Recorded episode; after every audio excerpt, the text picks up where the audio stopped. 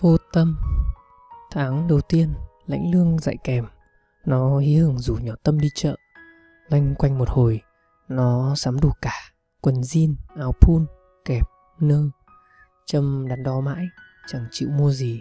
Ngang hàng vải Nhỏ kéo nó vào. Chọn mua một sấp vải lụa sẫm màu.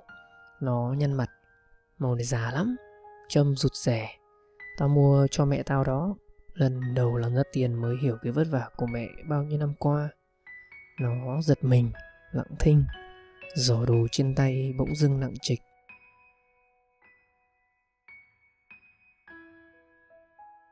Tô mì Em gái tôi rất thích ăn mì Nhưng hồi ấy nhà nghèo lắm Không phải thèm ăn là được.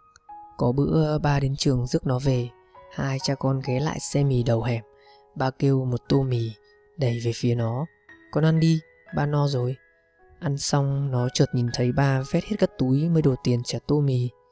15 năm trôi qua Em tôi đã là một cô giáo. Hôm lãnh tháng lương đầu tiên Nó cầm sấp tiền tần ngần hoài.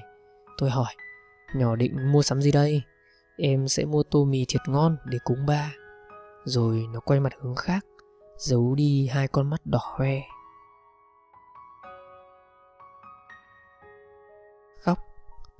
Vừa sinh ra đã vào trại mồ côi, Trừ tiếng khóc chào đời. Chồng tôi không hề khóc thêm lần nào nữa.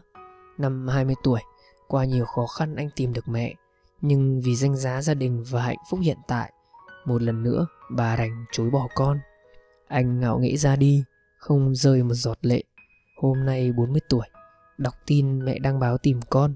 Anh chợt khóc, Hỏi tại sao khóc. Anh nói, Tội nghiệp mẹ.